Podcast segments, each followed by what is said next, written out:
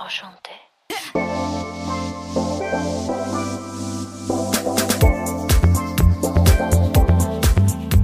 You're listening to the What the Fab podcast, where empowered women empower women through candid conversations, inspiring stories, and tangible tips.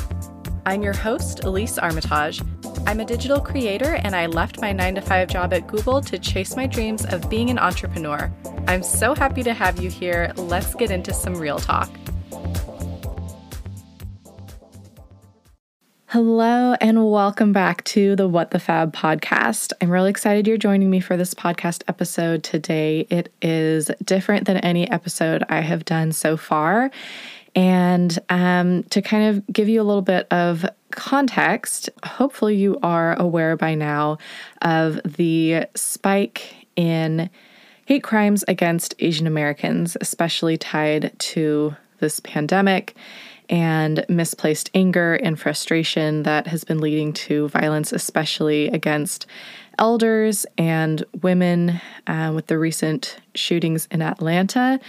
I've definitely been seeing an uptick in how much people are talking about this on social media, which is, I'm glad that people are becoming more aware, but it's also frustrating that this has been happening and on the rise since the start of the pandemic.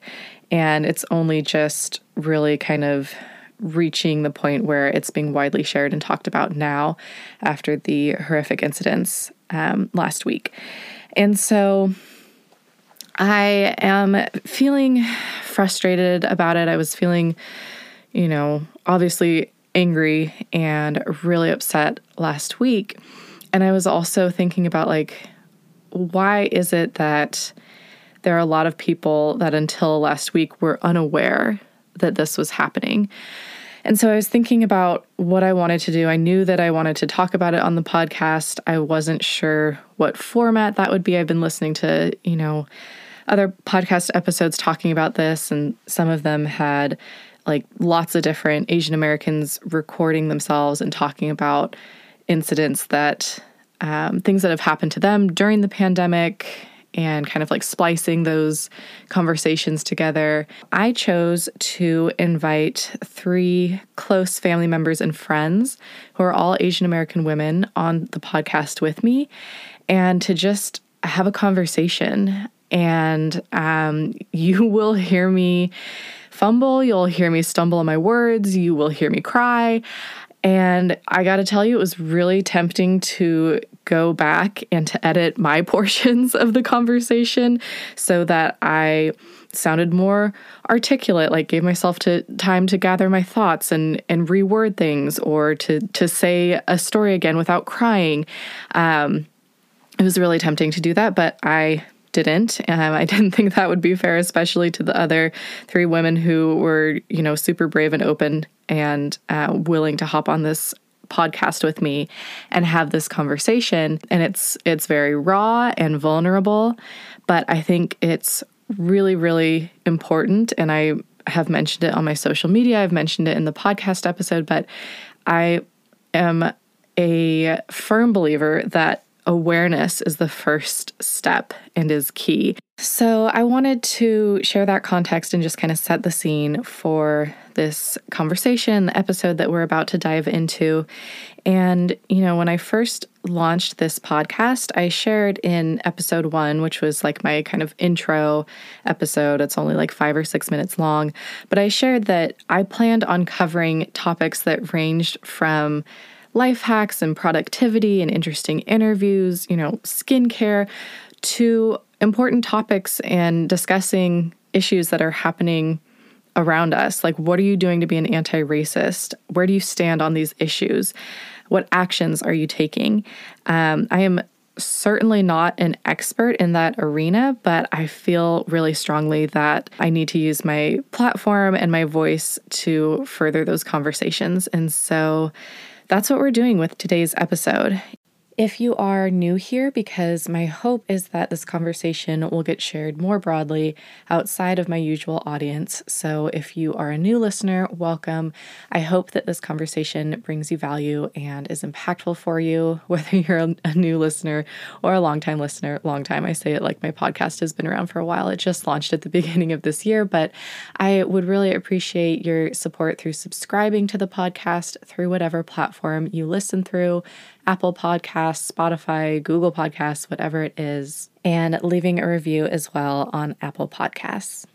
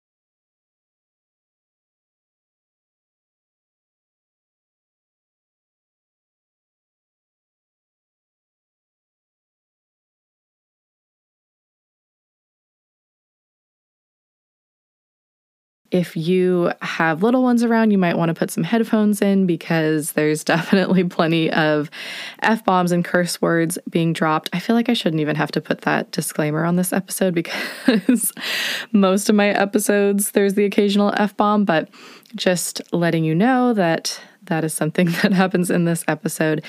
And so, with that, we are just going to dive right into this important conversation. Well, thank you guys so much for joining me on the What the Fab podcast. I really appreciate it because I know the topic that we are diving into today isn't um, isn't really very fun and I'll probably be in a pretty bad mood afterwards, but I really appreciate you taking the time to hop on and just have a super open conversation and chat with me today. Thanks for having us. So, first, I guess I'll just ask how is everyone feeling? How are you doing?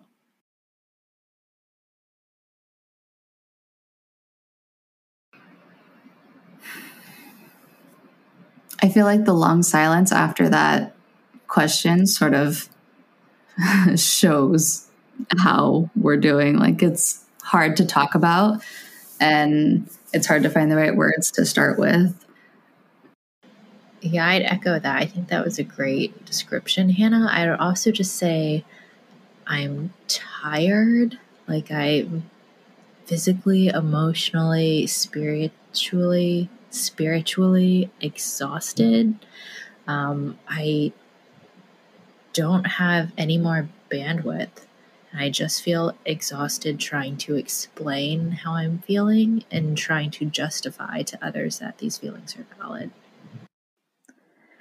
Yeah, similarly, I'm feeling really tired. And I think just like this sense of not being surprised at all and just watching this growing crescendo of racism and hatred and harassment towards um, Asian Americans, you know, especially from the start of the pandemic and just watching all of that happen over the past year, like it hasn't been, this wasn't something sudden that we couldn't have predicted, but feeling like, um, you know, not everyone was paying attention before something traumatic like this happened. Mm-hmm. Yeah. I think I was trying to figure out like what to to share on social media because it's like part of my job, I feel like I need to acknowledge um, what's happening and was just kind of focused on that and like trying to keep caught up with like the news and, and what was happening.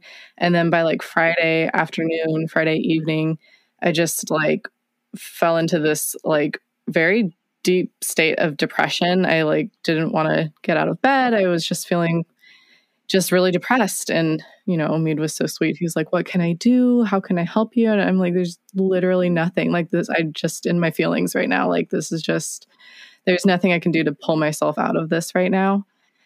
Um, so it's been, it's been rough. But like you were saying, Erin, um, watching, I, I want to talk about how words matter and Trump calling COVID, the Kung flu, and China virus, and saying we're at war against the Chinese virus. Like Asian, Asian Americans knew, like we watched this going down. We were offended. We knew that this was not going to end well, and it was going to fuel this misplaced anger and division. And and obviously, it's not just Trump. Like the United States has a history of racism against Asian Americans, um, and the the dehumanization of a group of people starts with language.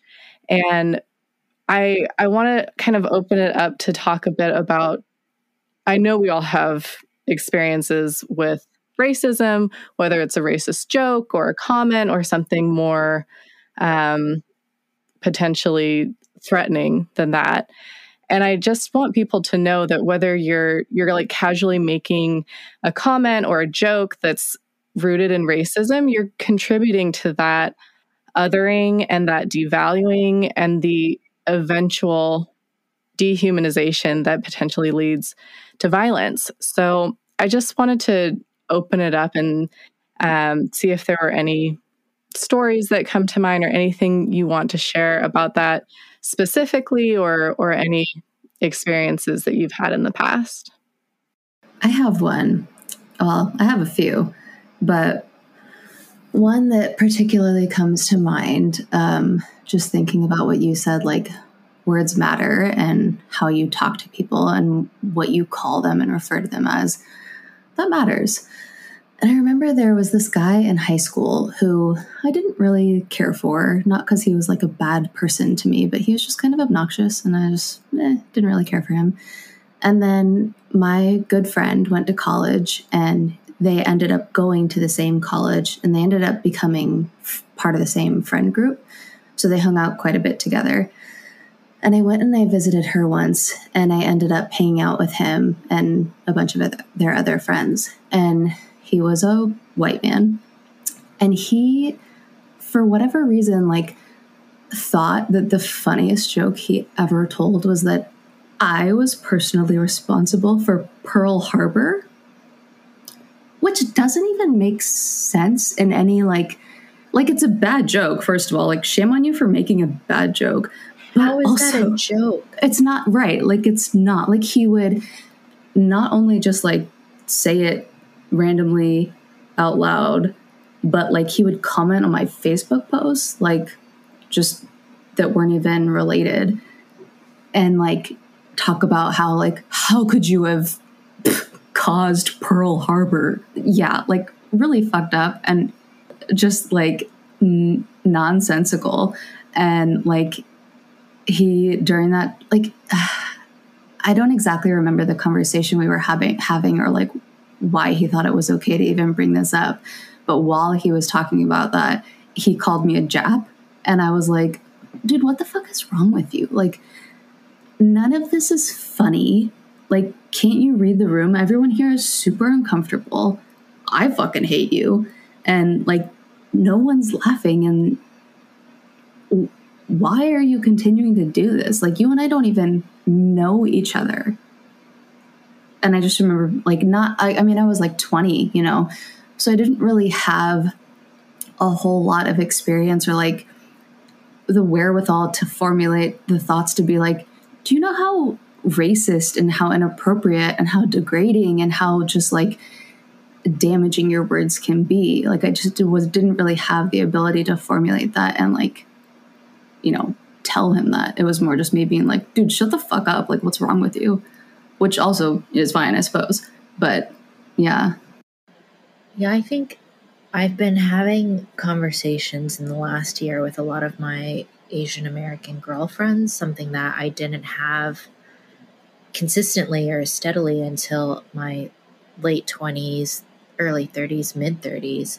Um, and one thing that I find a lot of us have in common as anywhere from second to fourth generation Asian Americans is this concept of like coming into our Asianness and otherness the older we get and realizing how we've tried to assimilate or make others comfortable with our otherness or um, in really internalized racism throughout our early childhoods, teen years, 20s, and really not being able to put words to it until we became more mature adults with the wherewithal to look back. But I think of like a series of things, um, nothing overt, but just a series of microaggressions and constant passive aggressive insults in the form of words and messages that we get from a really young age. Like, I can't even remember the song that people would sing. I'm sure you guys know it, yeah. where they would sing some song about me so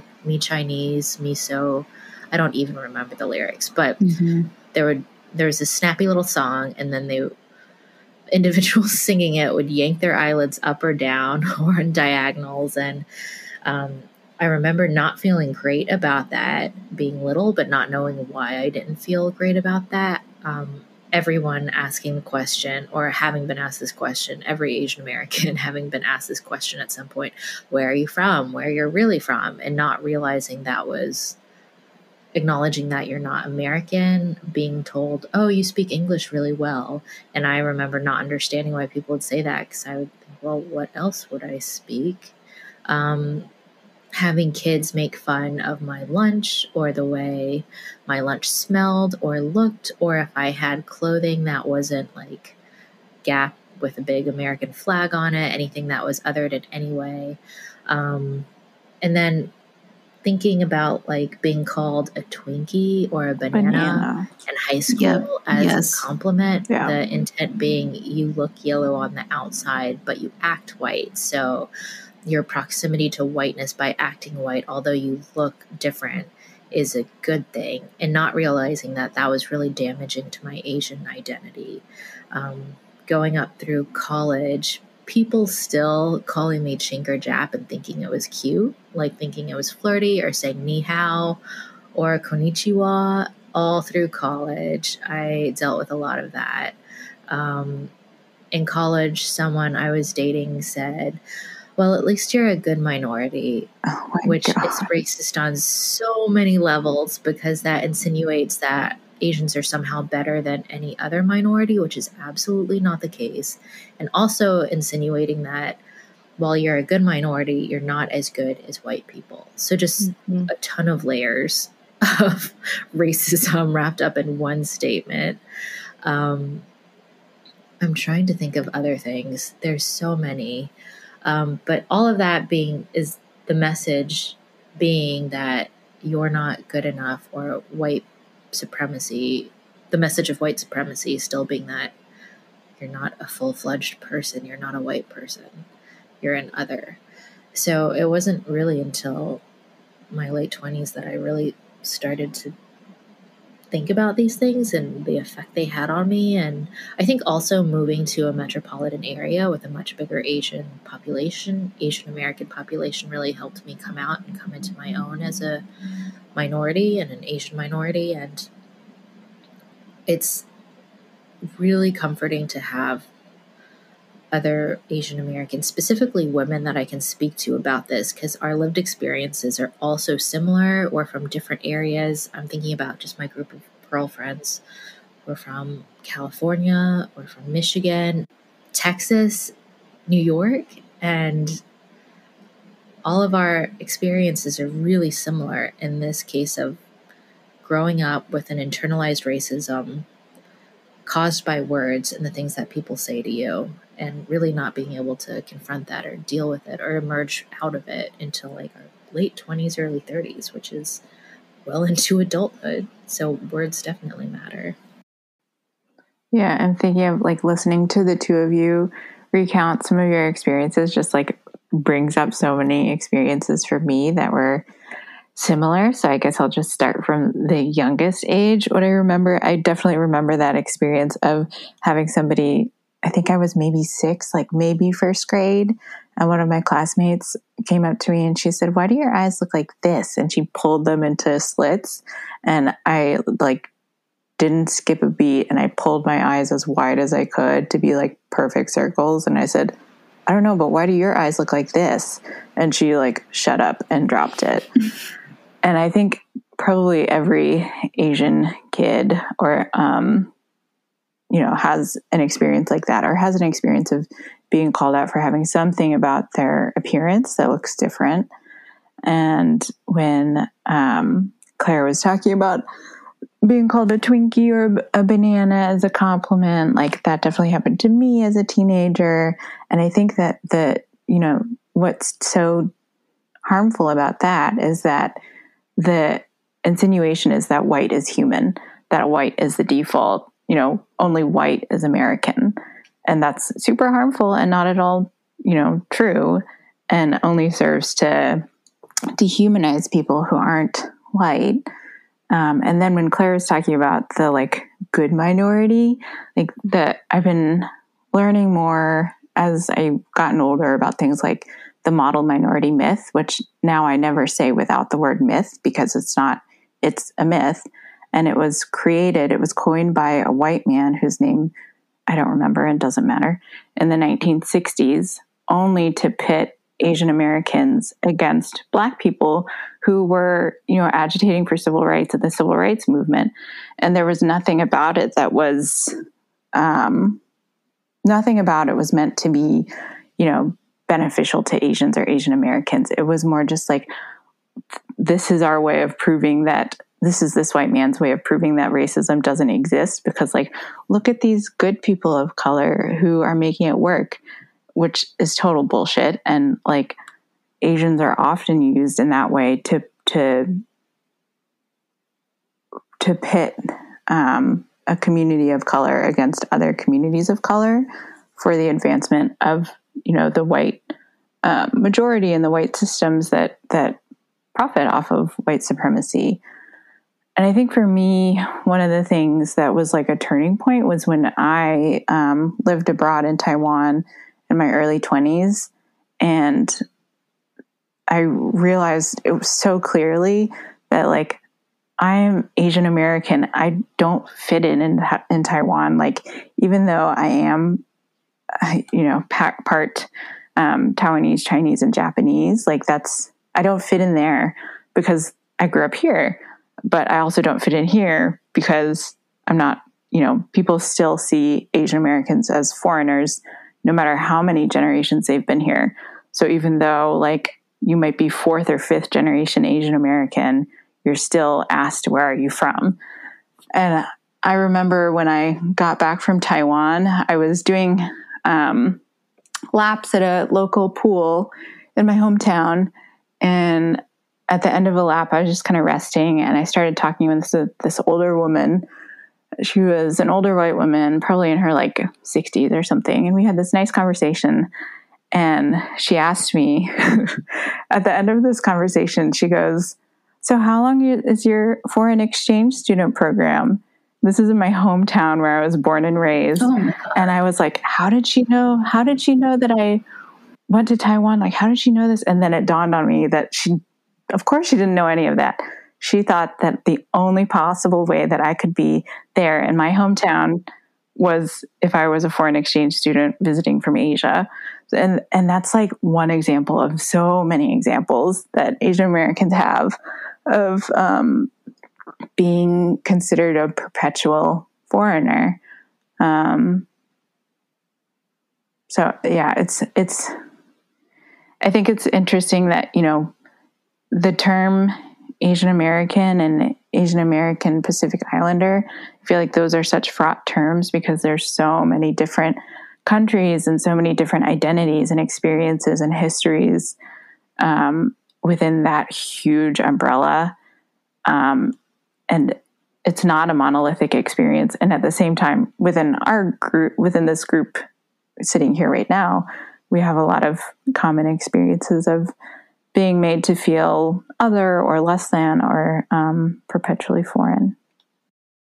Um, when both of you were talking about that whole like you're a Twinkie or a banana thing, I remember I had this one experience where some dude was like, Oh, where are you from? Oh, California. Nah, like, where are you from?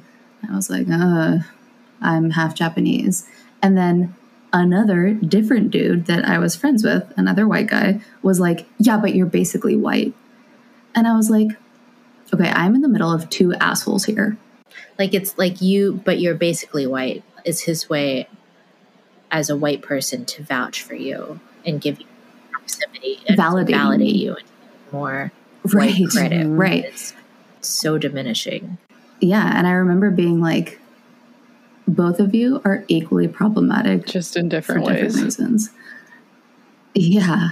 And like I, you know, I was like, "No, I'm not basically white. I'm half white and I'm half Japanese, like what I just said.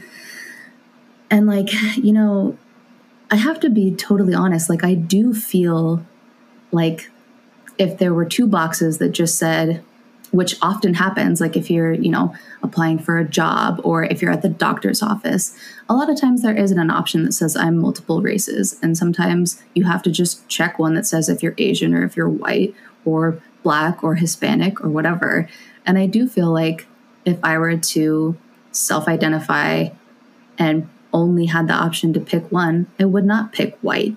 Like, I don't feel like I identify with just being white. Like, I do feel like I identify more with being Asian and Japanese. And, like, you know, I. I think that part of it is because I really enjoy that part of myself, but I also think that part of it is because of like how I've been treated and socialized as a you know a product of the way that I look. And like if I was blonde, maybe I wouldn't feel as strongly tied to my Asian roots because I probably would be treated differently. Mm-hmm. I think that's a really good observation, Hannah.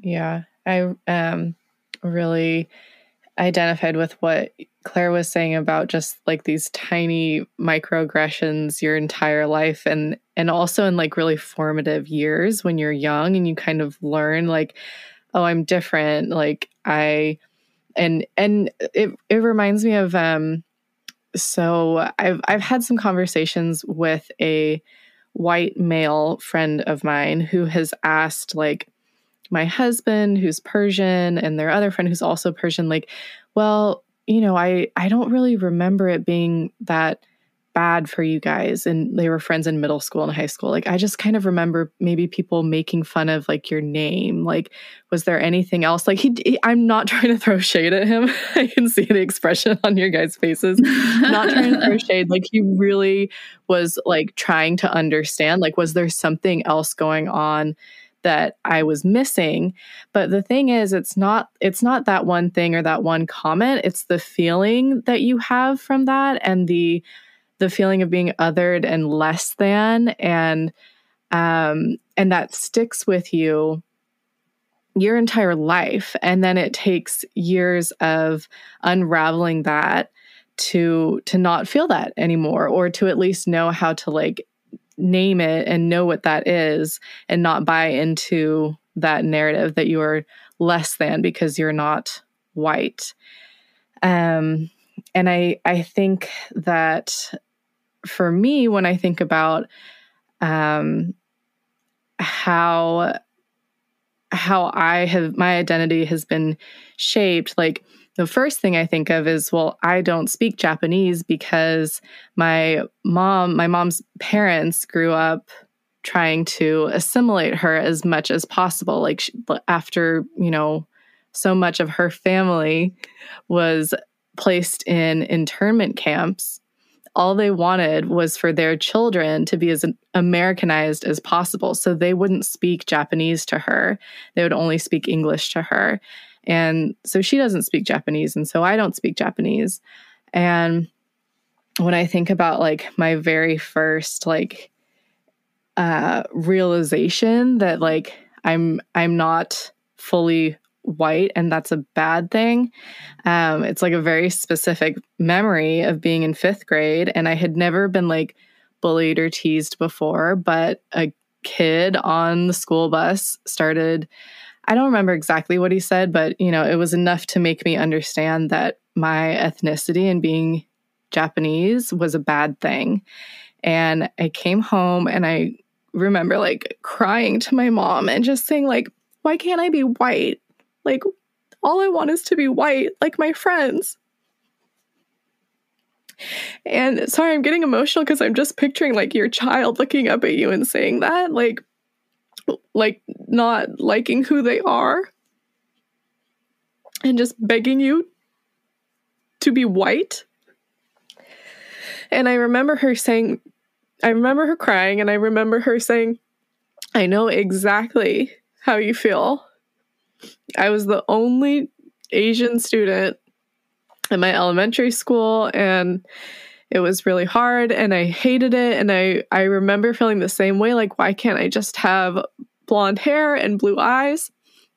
But I promise you that when as you get older you will learn to understand that who you are is beautiful and and you will get to a place where you wouldn't trade that for anything. If you could snap your fingers and be white, you wouldn't. You would be oh, exactly as you are. And I, I remember being 10 years old and thinking, my mom is full of shit.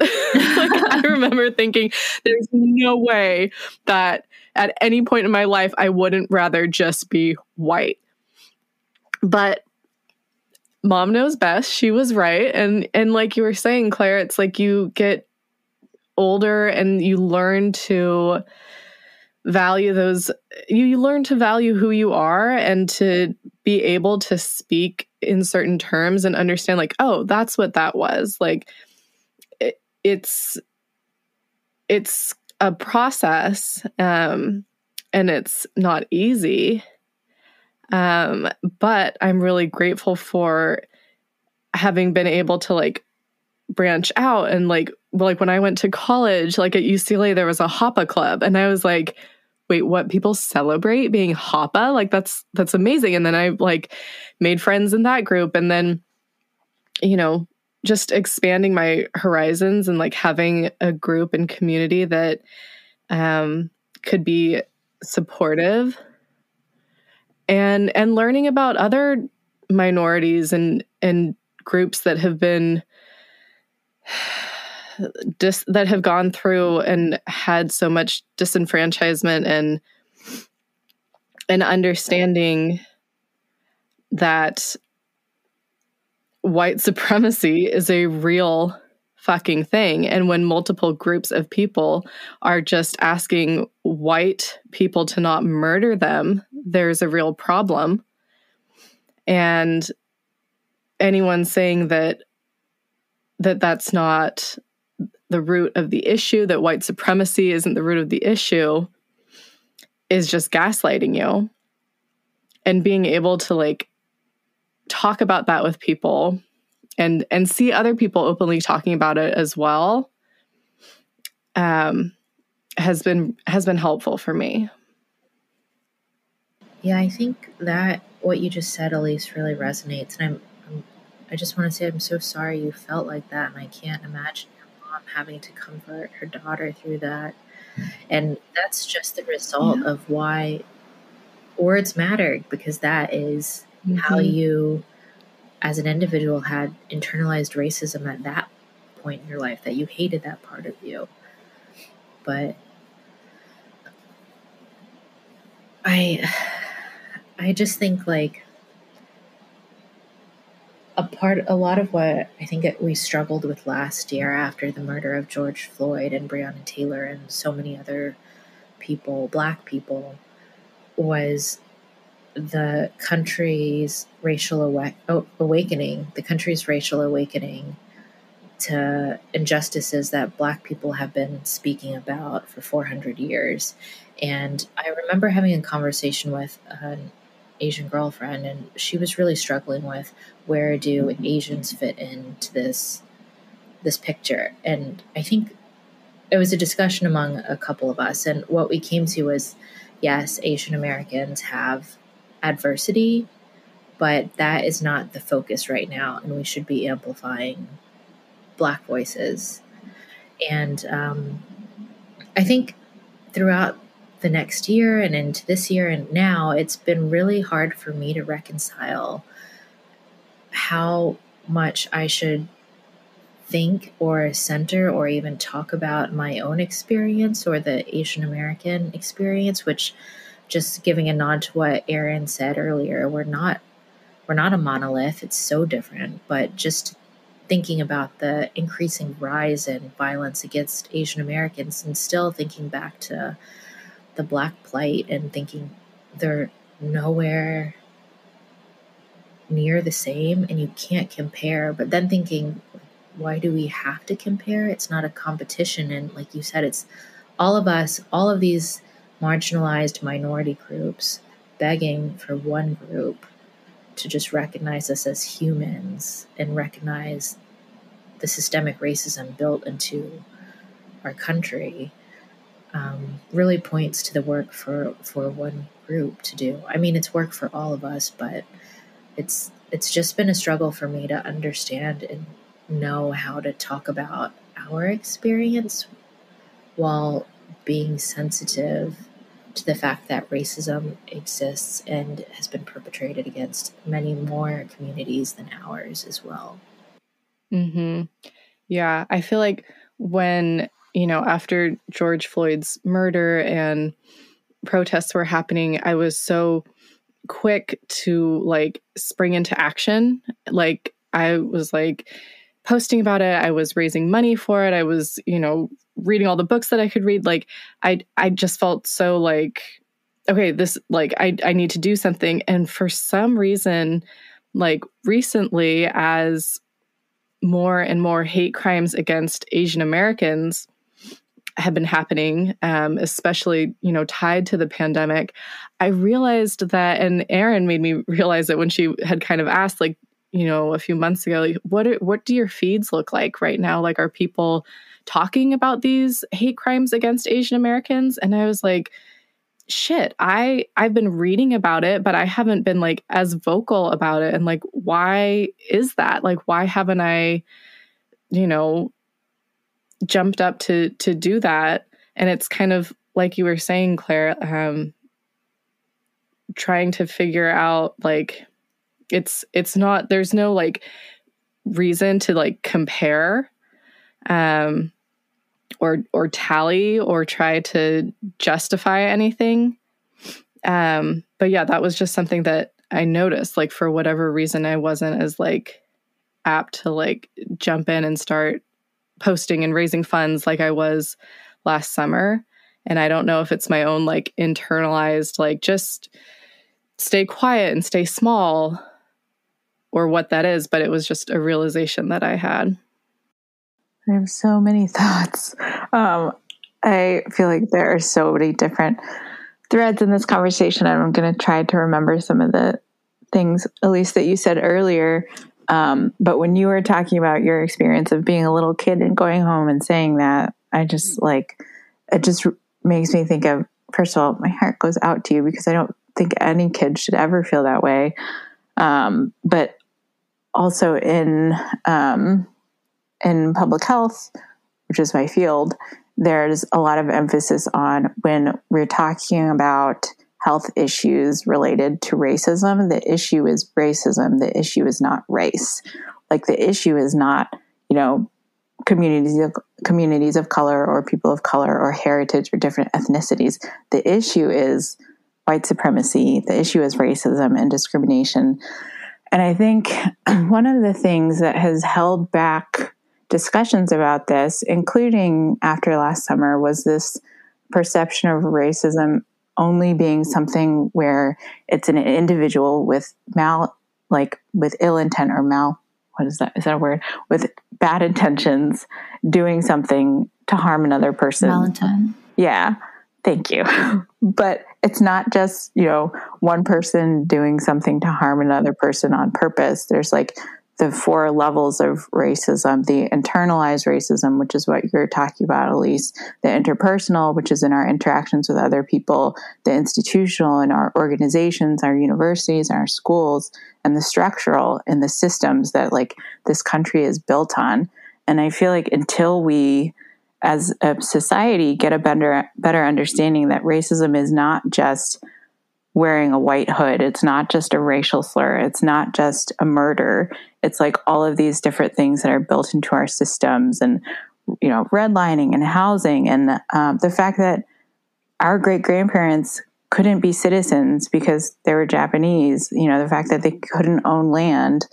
Um, the fact that my mom wouldn't have been able to immigrate to the US 20 years earlier because of the Chinese Exclusion Act not being you know not not being done away with till I think that I might be getting this wrong, but I think until the 1940s or something crazy. Like until we and we with a with a heavy emphasis on white folks who are benefiting from this system until we get a better understanding that there isn't going to be much progress. And I think another thing in this conversation in general is that like um if if there's if we have a better understanding of this the systems and the structures in place that it's not just interpersonal then maybe people won't get so defensive. And i'm again talking about white people especially. Maybe people won't get so defensive when these issues come up.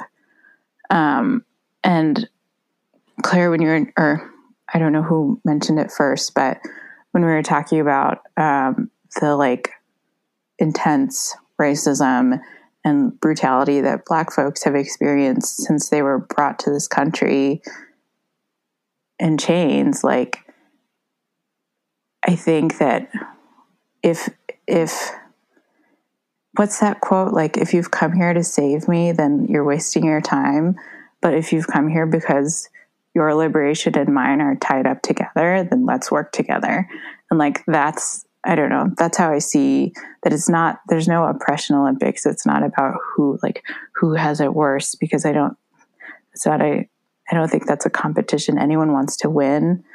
Um, but I feel like the kind of more system and structural understanding and the lens of solidarity is a more helpful and just like a more hopeful lens too. And also, I was just going to say, Elise, what your mom said about like loving your culture and your heritage is absolutely how I feel. Like, I know we've been talking about a lot of the negatives, but I was talking to my husband today about how one of the fa- my favorite things about me is like my heritage and my culture. And I love Japanese New Year and I love Lunar New Year and I like love the connection that that gives me to my family and um like our ancestors and our history. And I think that's all something to be celebrated. Definitely. I'm glad you're on this uh, discussion thread, Erin, because I feel like you make me look smarter just by being in this thread. I was literally thinking that. I was like, this this podcast is going to be great because Erin's going to teach everybody something really important. yes. Erin, I remember when you and I marched together when you came to DC and for the women's march.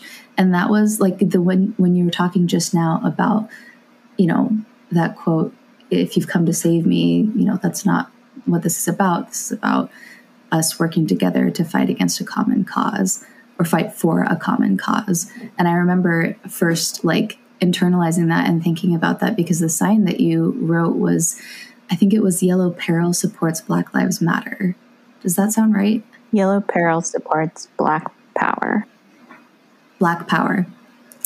And I hadn't I hadn't thought of that before. Like I I had thought like I personally support the Black Lives Matter movement or like any other singular, you know, racial cause, but I felt like it was a really powerful, um, overarching way to think about how, like, there are these intersections of racism that we all, or that most people of color experience. And it's not like comparing head to head, but it is more like being able to understand, you know, where someone might be coming from and being able to support them as they, you know, work within their own communities and try to educate outside for racial justice. And and you know like elise and claire were saying like that was something that was really important that i learned from you just then. And i always learn from you.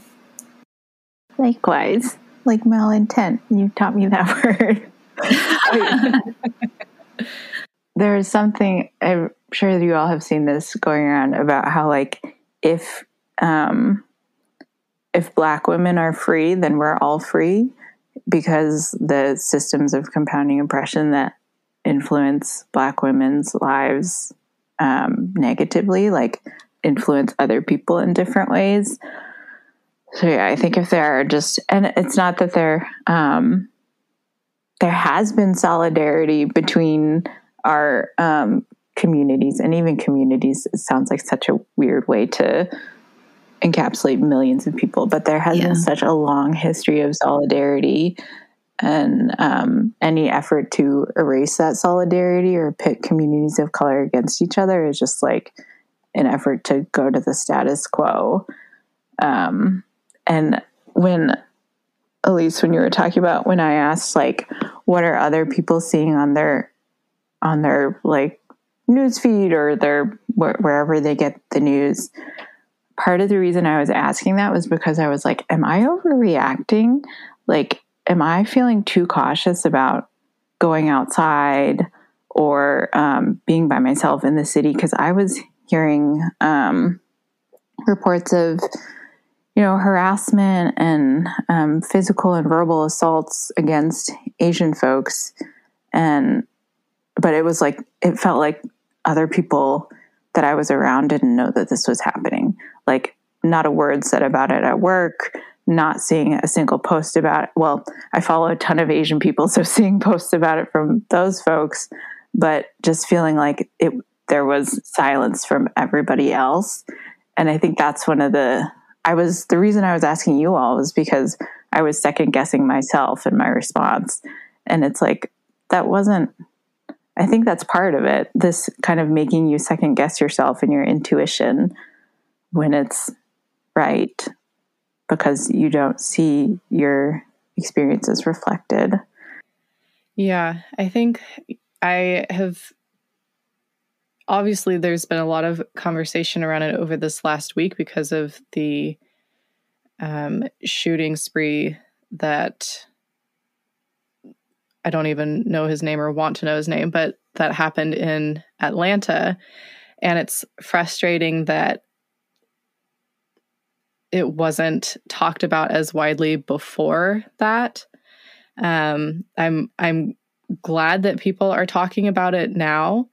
Um, and I have also heard from you know friends reaching out and seeing like how how are you doing? Like I stand with you, and um, some of them saying like i didn't know.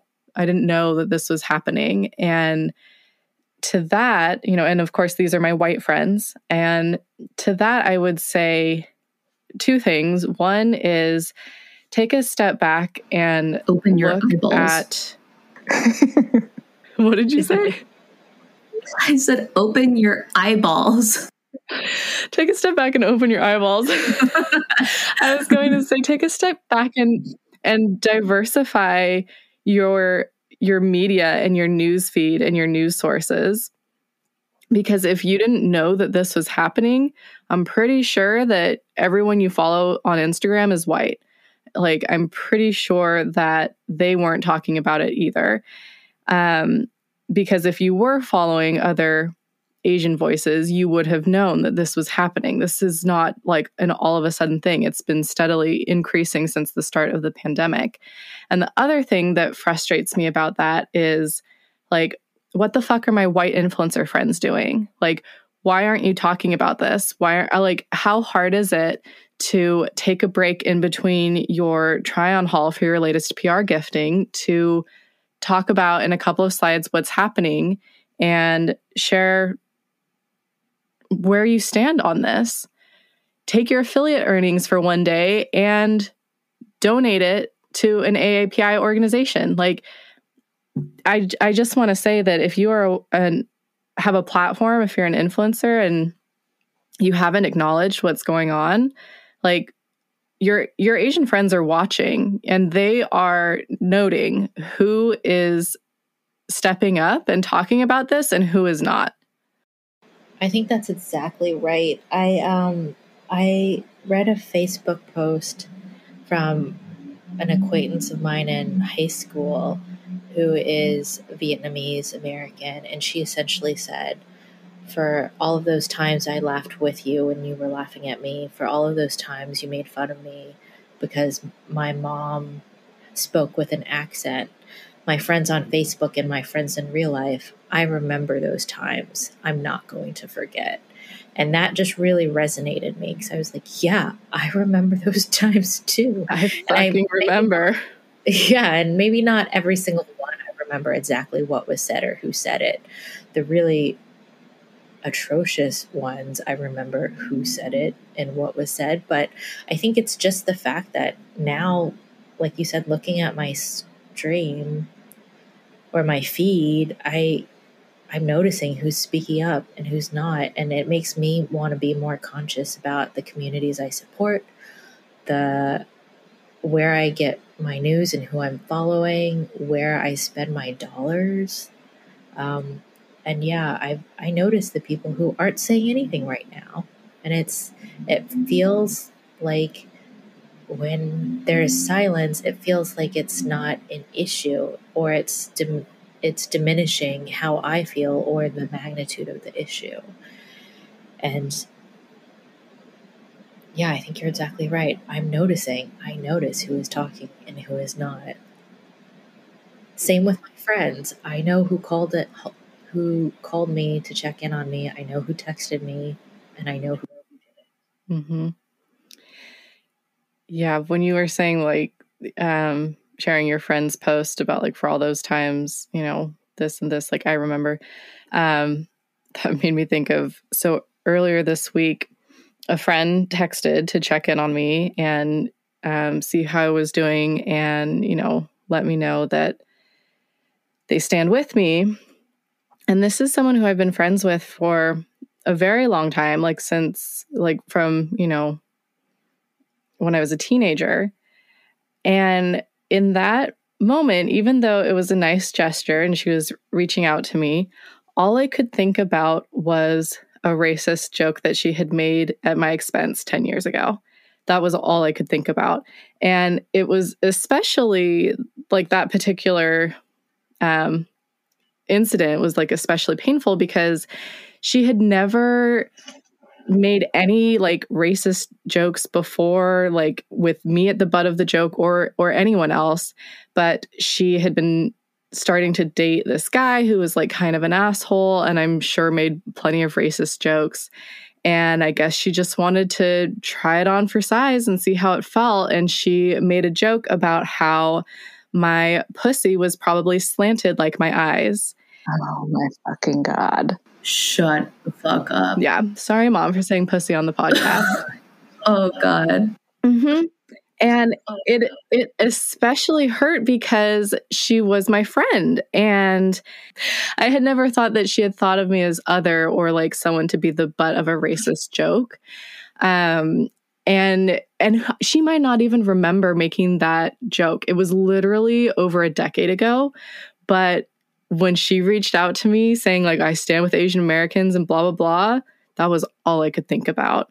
So I just want people listening to this podcast to know that like your words fucking matter and how you make people feel matters and will stick with them and what you think might be just like a flippant like offhand comment like slightly racist joke they might remember it for the rest of their goddamn lives like you just you just need to understand that your words matter.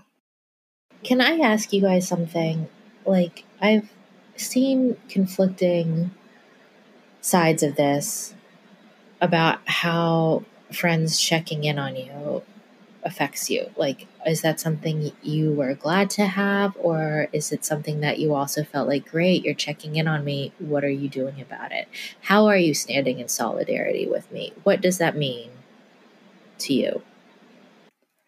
I'm so glad that you asked this because I was going to ask you guys how you feel about it too. Um, for me personally, the first like message that I received like that, I I was kind of I don't know why, but I was just like surprised. I was like, "Oh, oh right. Like I'm I'm part of this this group like that's being targeted right now." And my Asian face makes me like part of it. Like I I just for whatever reason wasn't like expecting that and I was kind of caught off guard. Um for me, I when it's just like a text that's like I'm thinking about you and I, you know, hope you're doing okay and I stand with you. It's a nice gesture, but it it doesn't mean a ton to me. Um, what has been more meaningful to me is when people, like you said, Claire, have attached some kind of action to it and let me know what action they're taking.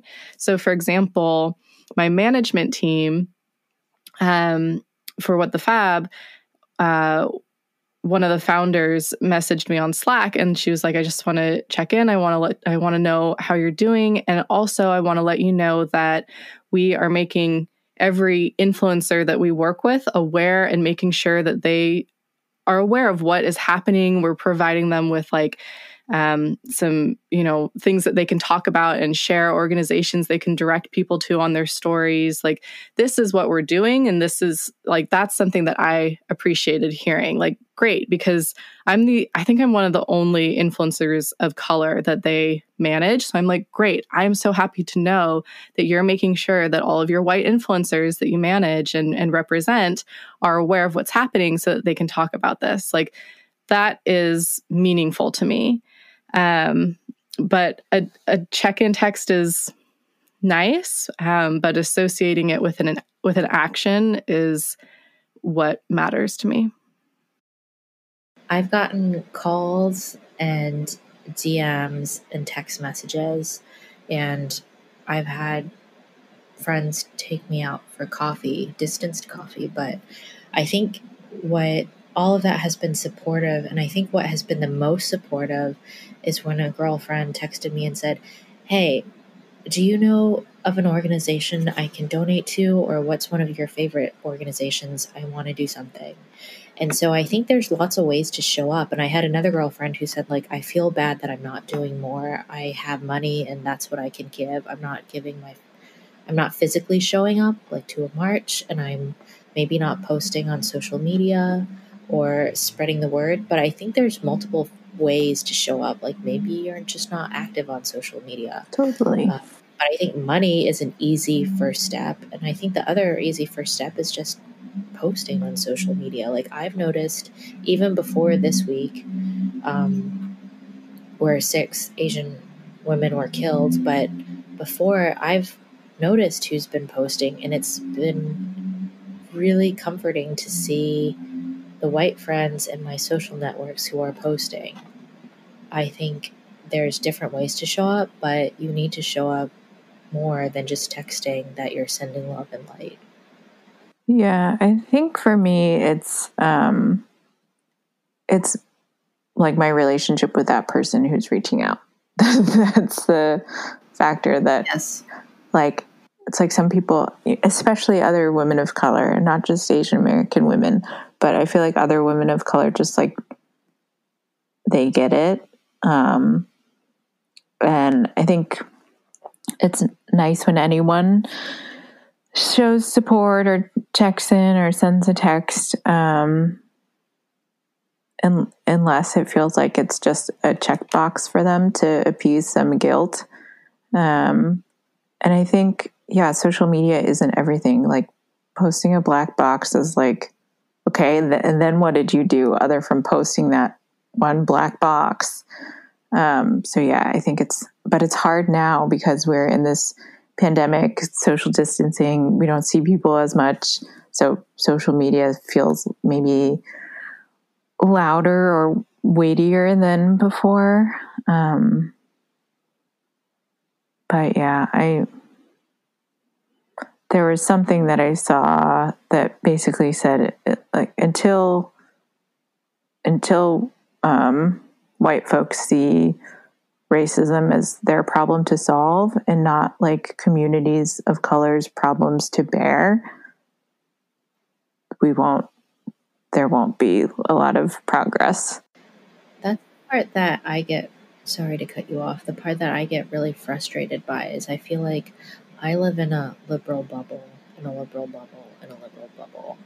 And I feel like my friends and community in the metropolitan center in which I live all kind of feel like I do. And it's realizing that there's a lot of people who don't feel that way.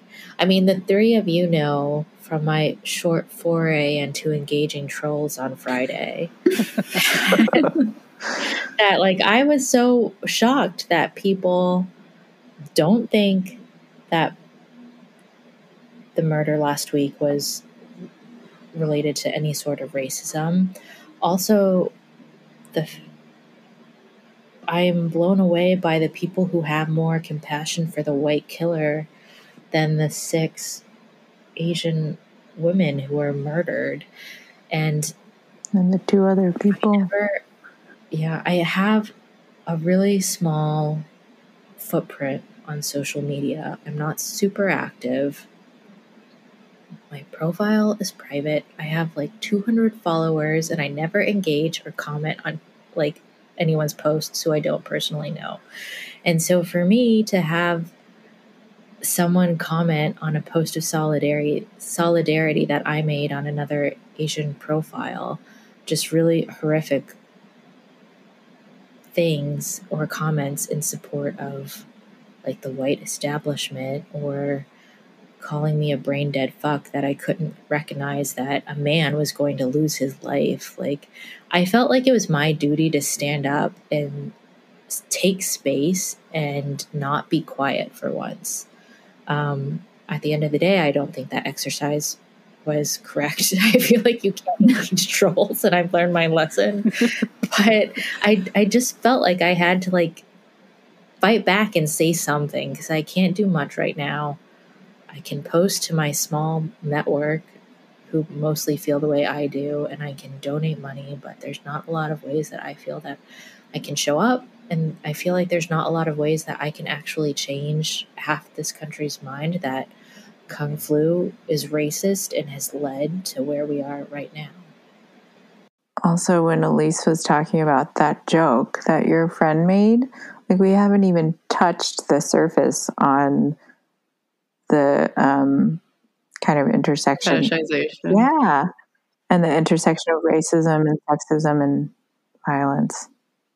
But before we move on to that, can I add one thing about Claire's question of how do you feel about people checking in on you? Mhm. So, this might be more of an unpopular opinion, but I'm not super stoked on it. I think it it does depend on who it is, and I've had a few close friends, and you know, like my boyfriend, obviously, like where we've talked about like in depth, serious things that how I feel, how I'm processing, what I'm thinking, etc.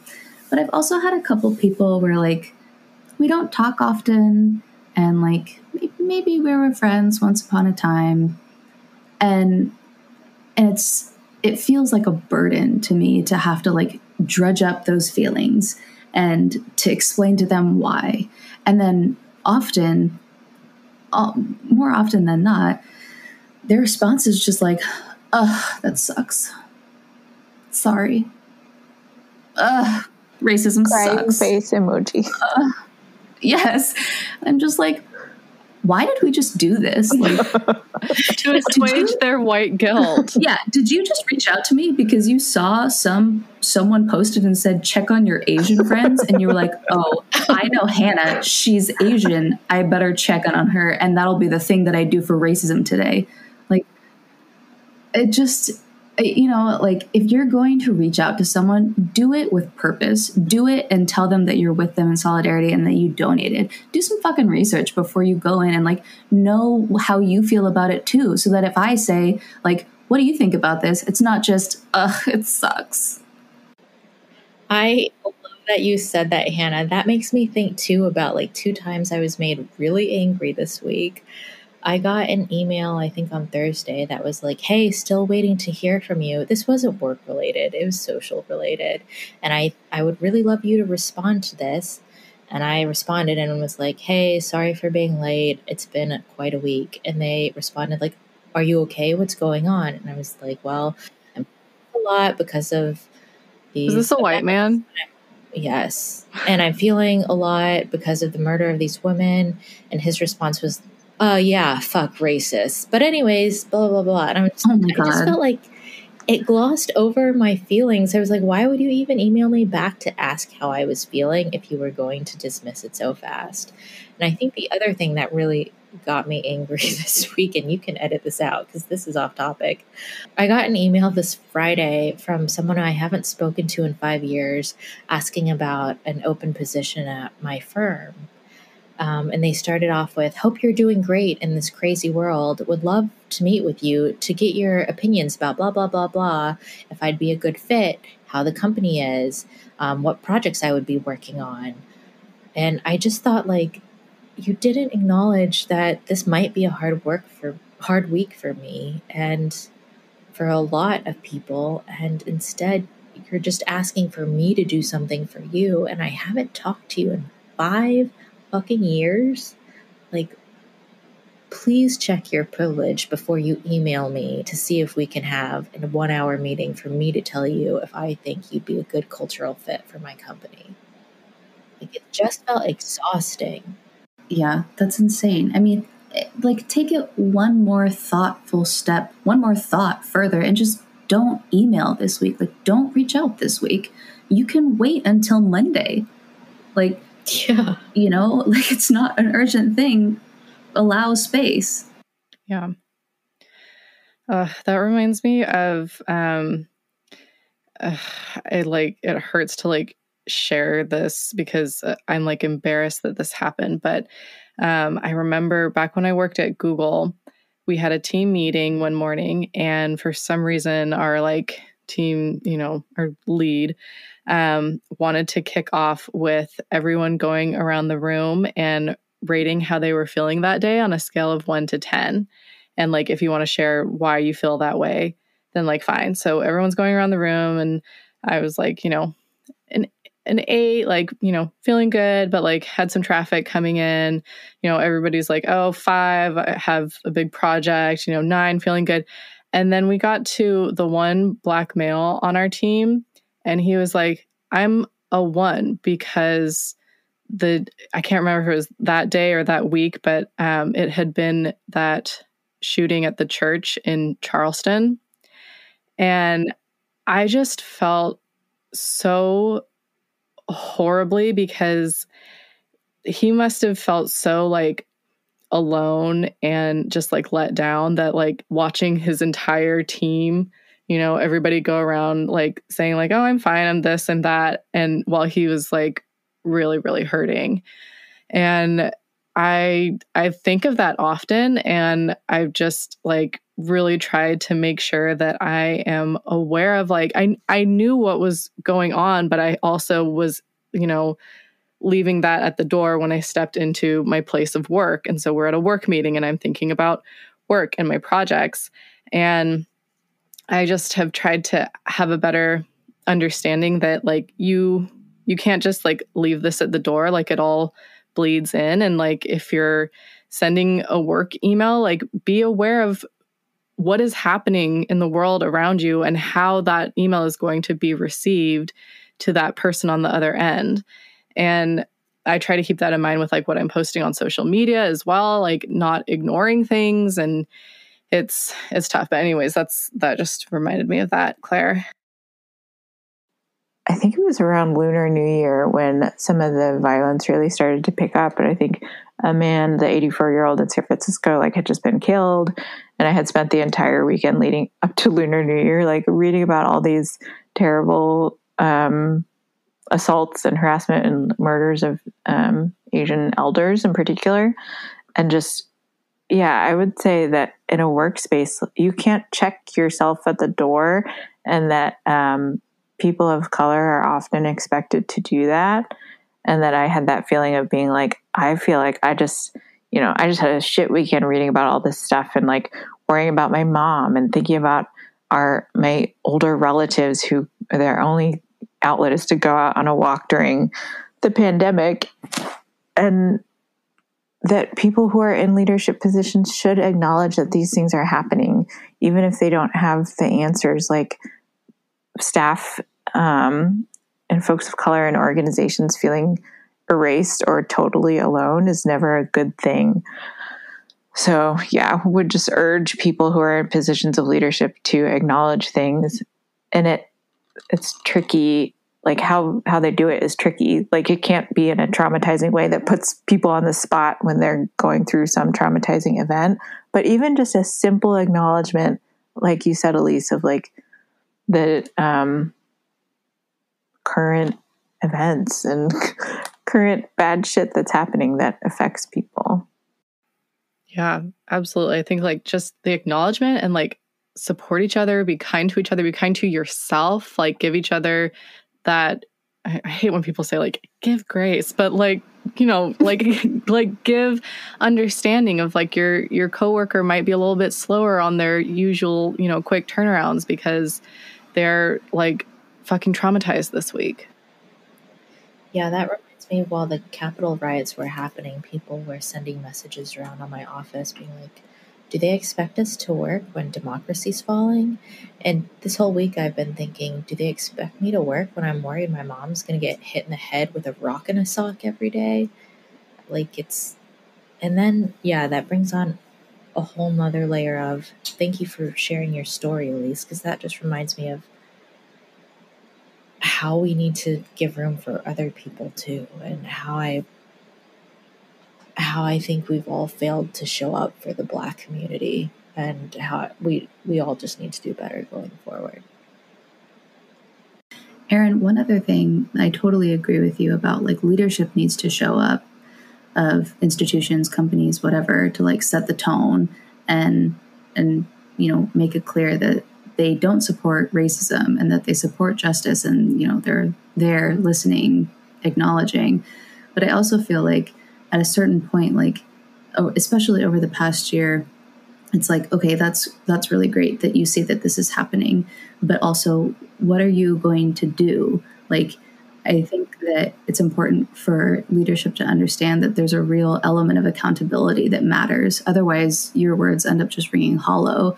Um, and I won't say where I work, but the place that I work at, recently just sent out this email to all of the employees saying that there's this new HR policy called COVID hours, which basically, or like pandemic hours, that basically is sort of a like catch all for if you need time to just like process and recover. And it's not tied to racism, but it, you know, I mean, it, it sort of is. And, you know, I think it's just a good example of following up and practicing what you preach and like you know, whether that means company donations or, you know, creating communities totally. to for employees to come together and, and like support each other. Um, I think it's good to just take it one step further too. Yeah. I want to talk about the fetish. This word is so hard for me to say. The fetishization of Asian women. So the shooter in Atlanta said he had a sexual addiction that led him to attack. He claimed that he killed his victims to, quote, eliminate temptation. And to me, it just seems really obvious that this was a hate crime against Asians, even though the police department there, the captain there said it's unclear if it's racially motivated. But he he had a bad day Elise. He was having a bad day. That was like that was like so traumatic to hear that. Like just after feeling so sick, yeah, seeing what was happening, and then to be. I mean, and of course, it comes out that that police captain has posted like racist uh you know photos on china virus about yeah china virus t-shirts and like of course like because anybody that has empathy for another human being no matter their race isn't going to say uh, he had a bad day and this is what happened. Um, but the shooter, I mean, he he picked these places. He went from one place to driving 27 miles to another place. He didn't stop at a fucking massage envy chain on the way. Like he picked these places and there's a specific reason why. And so there's this mix of racism and violence and fetish fetishization of Asian women that's all intertwined here. And I know that we've all experienced that fetishization in some way, whether it's like lewd comments or what have you. And because of the media's portrayal of Asian women and that fetishization, for some reason, a lot of people think that it's okay or even a compliment. Um, like you guys were all at my bachelorette party and we're like dancing and having a good time and some guy comes up to us and says like oh my friend loves asian women. Can i introduce him to you? And i was just like that's not a compliment. I forgot about that. That was so gross. So gross. That's not a compliment. That's so gross. Like get away from us. And for some reason some people think that it's okay to say that. Um and so first of all i just want to tell people that it's not okay. It's not a fucking compliment. It's gross. And on top of just being gross and offensive, it can lead to violence. And so I want both men and women to know that. And I have another example, and this one involves women, which kind of made it even more shocking to me. But um, I one of my first internships when I was at UCLA, I was working at this real estate agency in Beverly Hills, and um, I was like, you know, like a marketing intern there. And on my first day, I was, you know, meeting people at the office, and these two young women said, Oh, we should introduce her to so and so. He loves Asian girls. Gross. And I'm like, so it's gross. like they're offering you up on a silver mm-hmm. I felt like a piece of meat. It was so degrading. And I was like, you and we're like, we're sitting in the office. Like we're, you know, like how like that's how okay they thought it was for them to say something like that, that they casually said it over their desks. And I'm like, you didn't even ask me if I'm single. You didn't even ask me if I want to meet your creepy friend with the gross Asian fetish. like you just like oh we should uh, it was just so disgusting and i just i think that you know obviously a lot of it comes from the media and its portrayal like since the dawn of movie making of asian women um, but I, I still just like don't really understand why some people think that like it's okay or it's a compliment um, it's like it's it's beyond me. Um, but I don't know if you all have any thoughts that you want to add around that topic. I'm not a historian, so I might get some of this wrong. But just to provide some historical context, the Page Act, I think of like 1875, um, was this was around the time when a bunch of Chinese laborers were coming to work um, in the gold rush and on the railroads, and they're all men. And the US government didn't want to allow Chinese women in because they didn't want um, Chinese people to marry and start families in the US and stay. Basically, they just wanted a source of labor, um, cheap labor, to come in and build the railroads and leave. So the Page Act was like, um, and I'm going to get this not totally right, but basically it put this, it made it seem like Chinese women were um, more likely to be prostitutes. And it also like put this shadow of doubt over chinese women when they tried to immigrate to the us they had to go through like a ton of really degrading questions and immigration tests and stuff at places like angel island in san francisco. So like that's i think that's one of the sources of um, viewing um, chinese and more broadly asian women as sex objects. And i think it's also like very tied to us imperialism abroad and like um, wars abroad and how women in countries that were going through wars were treated by us soldiers like in vietnam for example. Um, so i think it has a really long history. And i think that's also where some of the the terrible stereotypes about Asian American men come from too. That history that goes that far back, about them like you know scheming to try to you know, steal um, white women and stuff and these stereotypes of them as being uh, emasculated and all those things have such a long history Yeah, I think the the juxtaposition of the hypersexualization of Asian women and the desexualization of, of Asian men is another form of just overt racism. Like we all know, like Long Duck Dong Mhm. and things like that. Like I had a Asian girlfriend say to me that she doesn't find Asian men attractive, and it made me so sad to hear that. Just really, really sad to hear that. Also, you don't have to put this on your podcast, but I just want to say watching Daniel Dae Kim's testimony at Congress last week, yummy.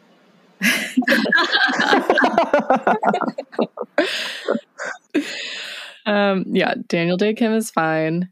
And he, everything he said, it was like, yeah, so well said. And yeah, that's, I mean, anytime, and it's, I, I see like some changes happening in the portrayal of, um, how Asians are portrayed in in movies and like anytime I see like a fine ass Asian male lead, I'm like, oh my god, yes. Like like um the Australian dude from Crazy Rich Asians, Chris the best friend, or like the the lead. I mean, he's super hot too, but I'm just like I'm just like, yeah, thank you. Like Jesus, they don't it's it's just like it's very slow um and not enough, but I'm like, okay, great. At least like at least there's a little bit of progress being made.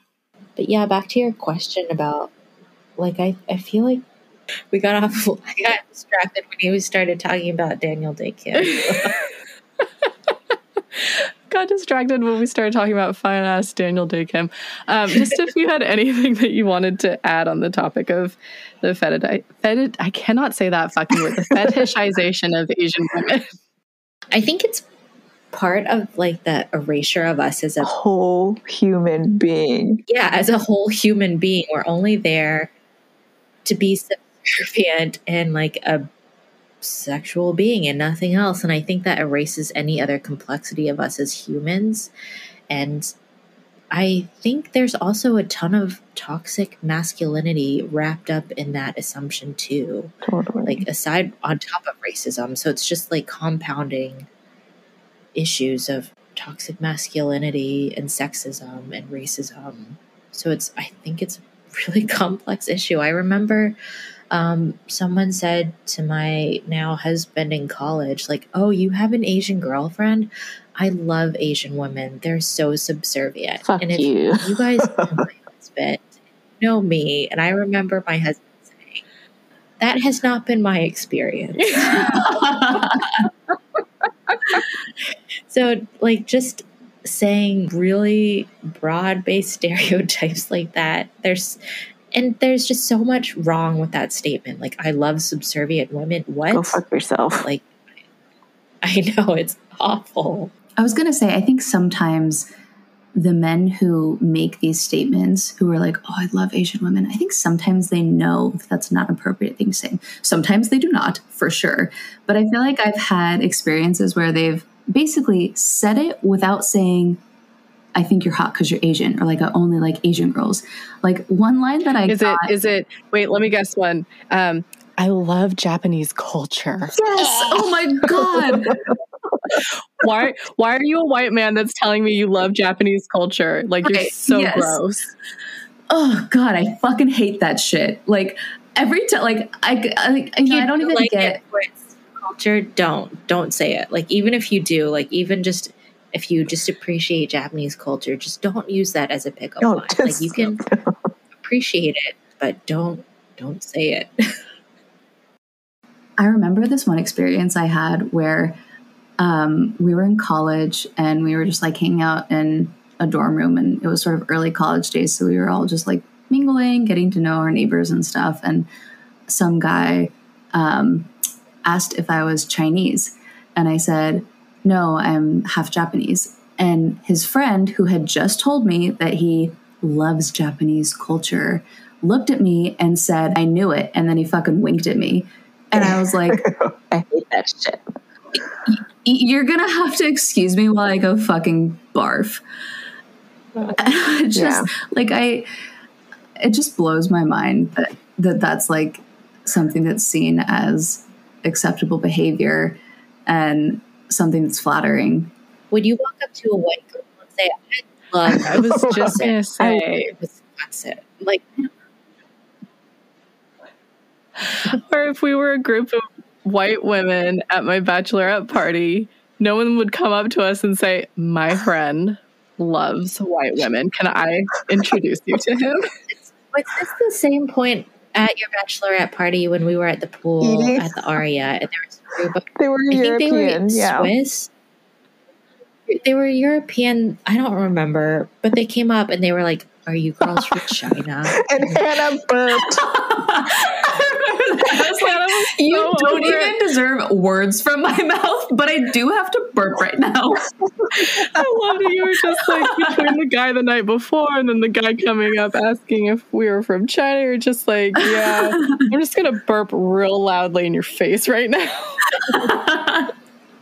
yeah, the amount of the number of times that like a random man has tried to guess my ethnicity is too many to count like including when I was when I was in school, when I was in grad school, taking the bus to school, this older guy started a conversation with me at the bus stop and then while we were on the bus proceeded to try to guess my ethnicity and be like, Are you Thai, Chinese, Vietnamese? And like when is that ever an appropriate conversation for a stranger that you've never met? Never. Do you all read Reductress, the um, satirical, it's like a comedy site? Yeah, sometimes I do. Mm-hmm. There was one, there was um, a headline that they wrote, satire, of course, that said, I was so impressed that this man said ni hao that I married him.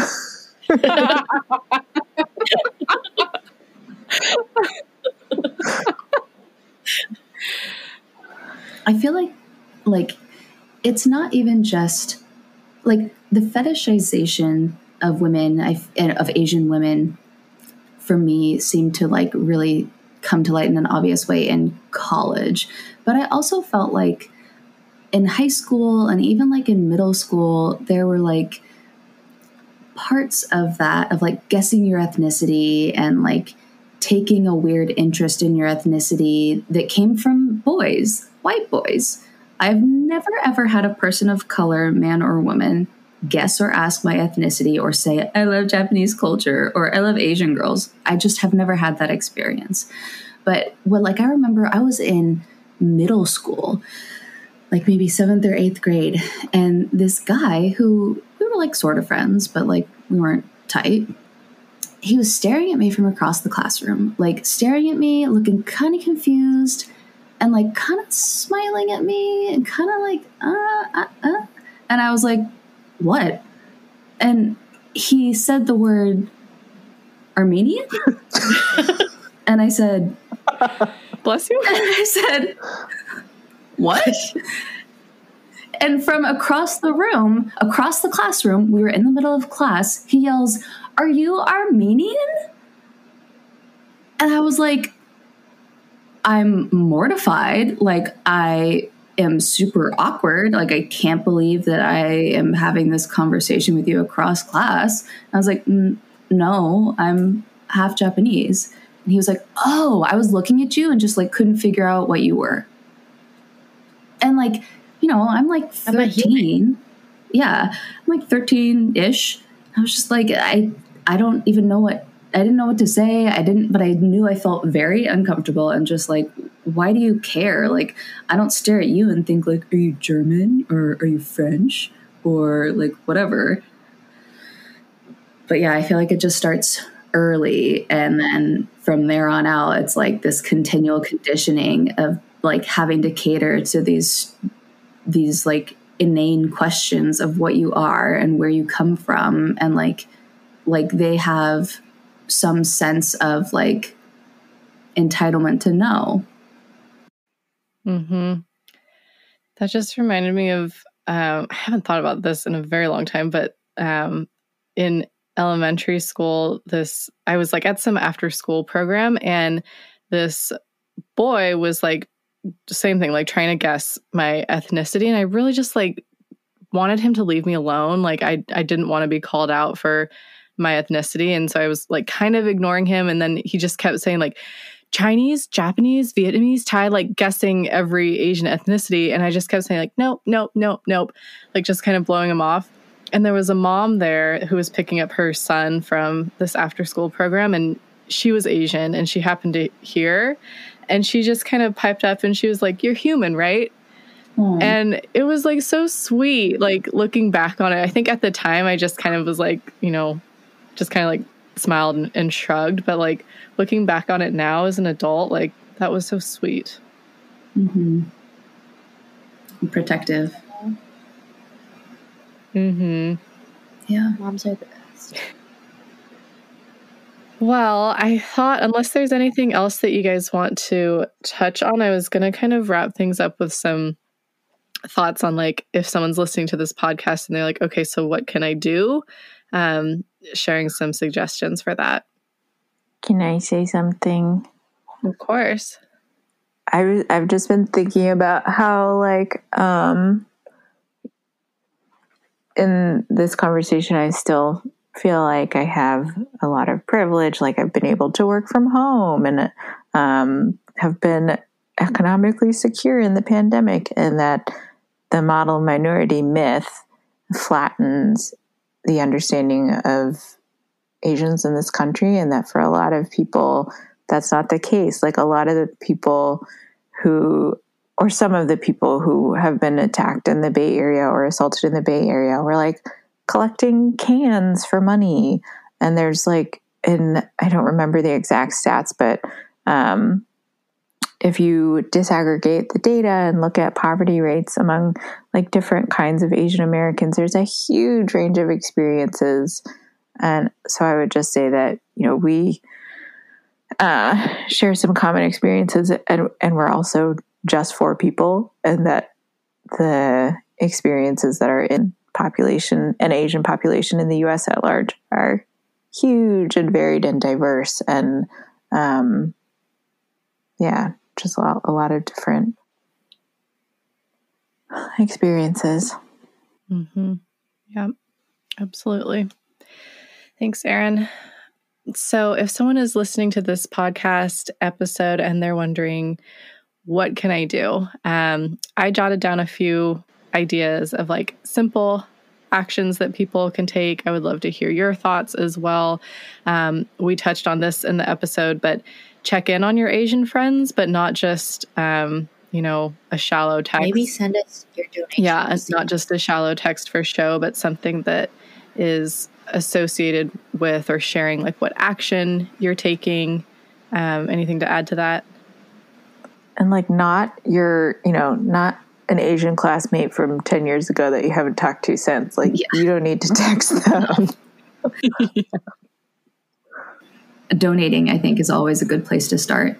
You don't have to have the right words, you don't have to have time, like, and it doesn't have to be an exorbitant amount of money. But I think that, you know, it's always appreciated, it's always helpful to find an organization that supports racial justice and give to them.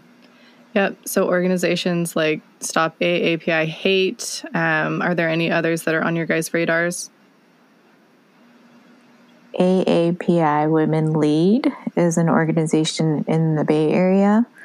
And um, something that I actually learned from AAPI Women Lead is that I think less than 1% of philanthropic funding goes to Asian American organizations and nonprofits, which is a bummer. Yeah, I think um, just some others that come to thought are um, American Women's Forum, Asian American Advocacy Fund, um, Asian American Legal Defense and Education Fund, AAPI Women Lead. I think Erin mentioned that. Um, there's a ton. So just do your research. I would say, yeah, number one is always open your pocketbooks. Um, two, I would say talk about it, post it on your stories, post it on your social media feeds, talk to your family about it. And maybe if you've got that uncle or brother or dad or mom who is saying kung flu, maybe now is the time to have that conversation with them that that's not okay. Yeah. Yeah, definitely. I think like help spread that awareness, share news from trusted sources, share this podcast conversation. When you have that conversation with your uncle that's calling it Kung Flu and he doesn't understand why, like share this conversation. And by posting and sharing these conversations and, and sharing and spreading awareness, like help ensure that we don't have our white friends that come to us and say, I didn't know this was happening. Like everyone, everyone's voice. If you didn't know it was happening, you're willfully not paying your attention. like at this point, yeah. try as much as you can to be emotionally and mentally open minded about feedback. And if someone who's a person of color gives you some sort of feedback that is like, you know, this made me uncomfortable, or I felt weird when I heard this, like, try as much as you can to take a step back and understand why that happened, why you did it, and then commit to not doing it instead of having a reaction of being like, well, that one person, that's just anecdotal. Like I've said that to other Asian people and it was fine. Like I said that I told one Asian girl that she was hot and I love Asian girls and and she we made out that night, so it's not racist. Like that's not true. And if someone is telling you that it's it feels racist or if they feel uncomfortable, it's real and it matters that you don't peg that as them being oversensitive and you putting it on them. Like it should be time for you to reflect on why you said that and why it doesn't, why it isn't okay. Um, just one organization to shout out to is Densho. They're an organization based in Seattle, and we haven't talked about this at all or much in this conversation, but they're focused on preserving and telling stories of Japanese American incarceration to spotlight on issues that are relevant today. So, like preserving those stories to promote equity today. That's awesome. And we didn't really touch on it too much, but I was shocked how many people, like when I was um, posting on my stories after we went down to Southern California to um, the to the Anaheim Library, and I was posting about um, the Japanese internment camps and and you know some of the newspaper clippings and everything that we were looking at at the library. Um, I had a lot of people messaging me saying, "What is this? What is this from?"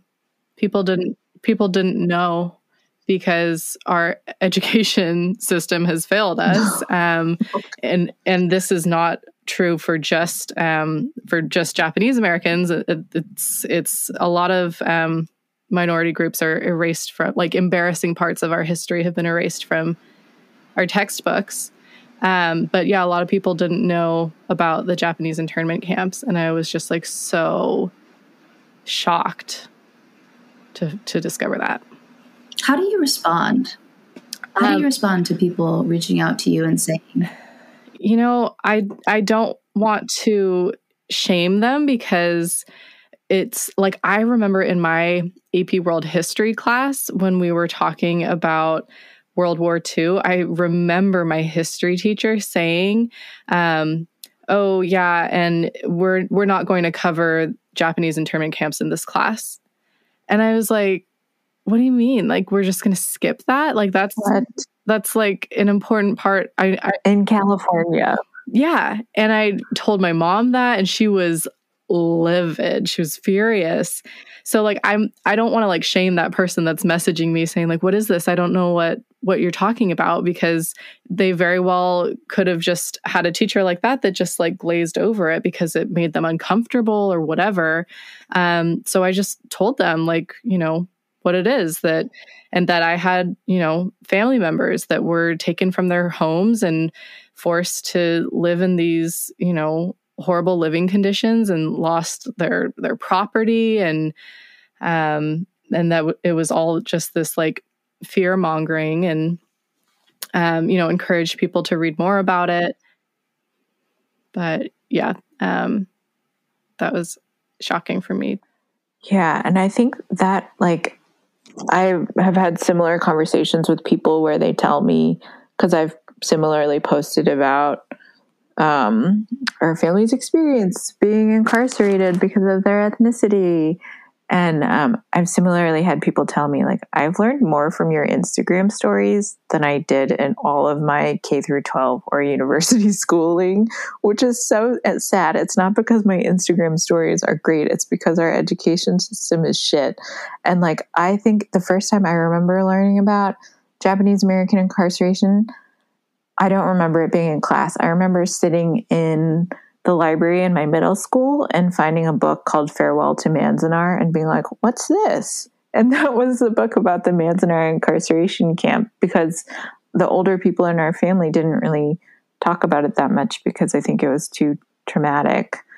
But I think that all, like, that's all tied together in this um, erasure of the history of Asian people and Asian Americans in this country, and people thinking, like, oh, Asians have it so good, but they don't know any of our history and it isn't taught.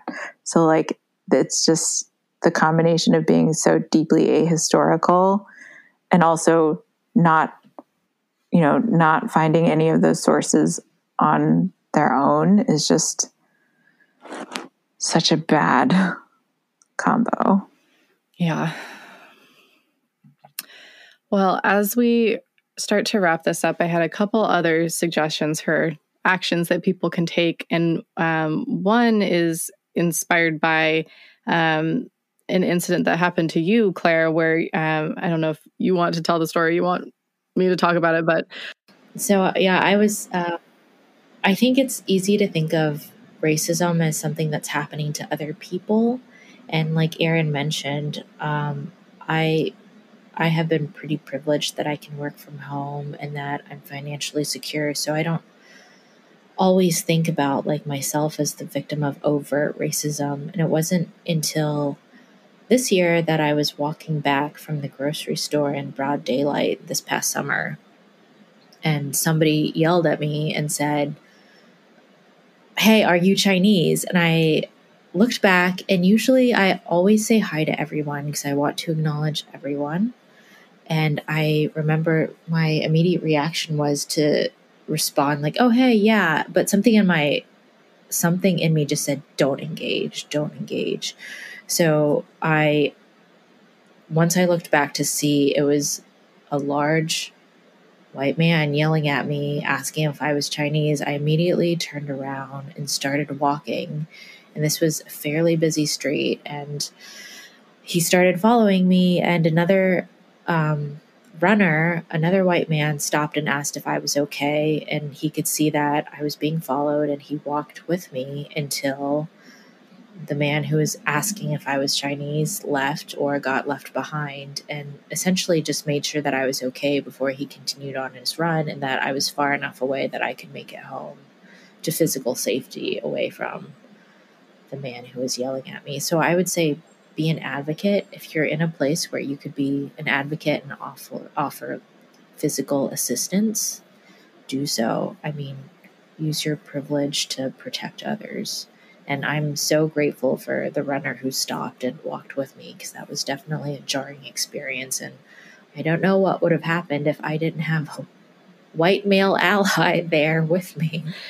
Yeah that is super scary and i'm really grateful that he saw that happening and and thought to do that and i think that this also is part of why i feel so strongly that like awareness is so important because if people don't know that like this is something that's happening and that they should be you know looking out for um, that's a problem. So help spread that awareness be aware of your surroundings um, look out for others. If something feels off don't ignore it. So when Claire was talking about like having a bystander who sees something happening, Asian Americans Advancing Justice and Hollaback host free bystander trainings. And it's supposed to help you figure out what to do if you see somebody being harassed or something like that. Um, we also talked about diversifying your feed, your news feed, your your actual news sources. Like on Instagram, follow accounts like NextShark, Stop AAPI, Hate, um, so that you're aware. Are there any other accounts that you guys would recommend? I yeah, so I just started. I a lot of the. I was following Hey Michelle Lee, who's the editor in chief, I believe, at Allure, and I was following her mostly for her insane skincare because she is goals. Mm-hmm. um, but yeah, just seeing Asian voices who aren't specifically Asian advocacy profiles just amplify the plight. Um, I think just the more you can diversify your feed, and it doesn't necessarily have to be um, social justice oriented, but it should be diverse. Yeah, Chriselle Lim is in. Uh, I think she's half Korean, half Chinese. Um, she's an Asian influencer who's been really vocal um, about spreading awareness. Ami Song is another one. Bianca Mabute Louie. Her handle is Beyonks, like Beyonce, but it's B E Y O N K Z. And she's a um, she's studying for her PhD in sociology, but she does these zines that like break down these really complex issues into little Instagram posts. Um, Michelle Kim, she's a um, like diversity, equity, and inclusion expert and posts and tweets a lot of really great stuff. Her handle is Michelle Kim Kim. Um, I think I realized that one of my big blind spots is really not understanding the Pacific Islander community.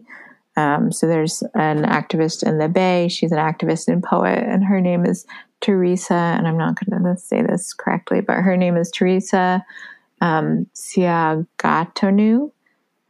And um, she's a Pacific Islander advocate. So it's really, I've learned a lot from following her. Awesome. Basically, there's tons. I will I will link to all of these and if you guys think of more just send them to me and I'll link to those too.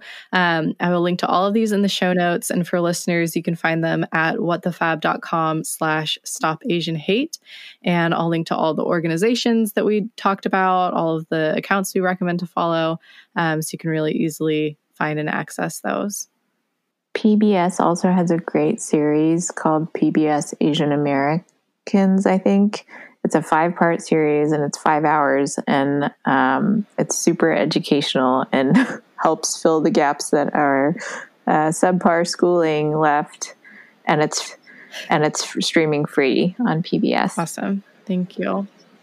I would just yeah i would just shout out one last one which would be add to cart which is by suchin pak and Kulap yes. And I loved it before this wave of Asian American hatred was really amplified because it's just two Asian American women talking about stuff they love to buy. Mm-hmm. And I felt seen in a way that I haven't because a lot of their conversations have to do with coming from immigrant backgrounds or um, Asian American backgrounds. But their episode 18 about the events of last week was really healing for me to listen to. So if you need an outlet or if you need something to listen to, um, I would just say add to cart episode 18. Yeah, I'll definitely link to that one too. I listened to that yesterday and it was it was really good. Well, ladies, thank you so much for spending this time with me and like chatting about all of this. Um, I appreciate you all so much. Not just, you know, taking this time to talk with me and be on the podcast and and being open about like, you know, painful and traumatic things to talk about. Um, but also I appreciate you just in, you know, our everyday life and our our group text thread and just being able to know that you're there for support, for a laugh, for a cry, whatever it is that I might need in that moment. So thank you all so much for joining me. Thank you, Elise. Love you. Oh, I love you guys.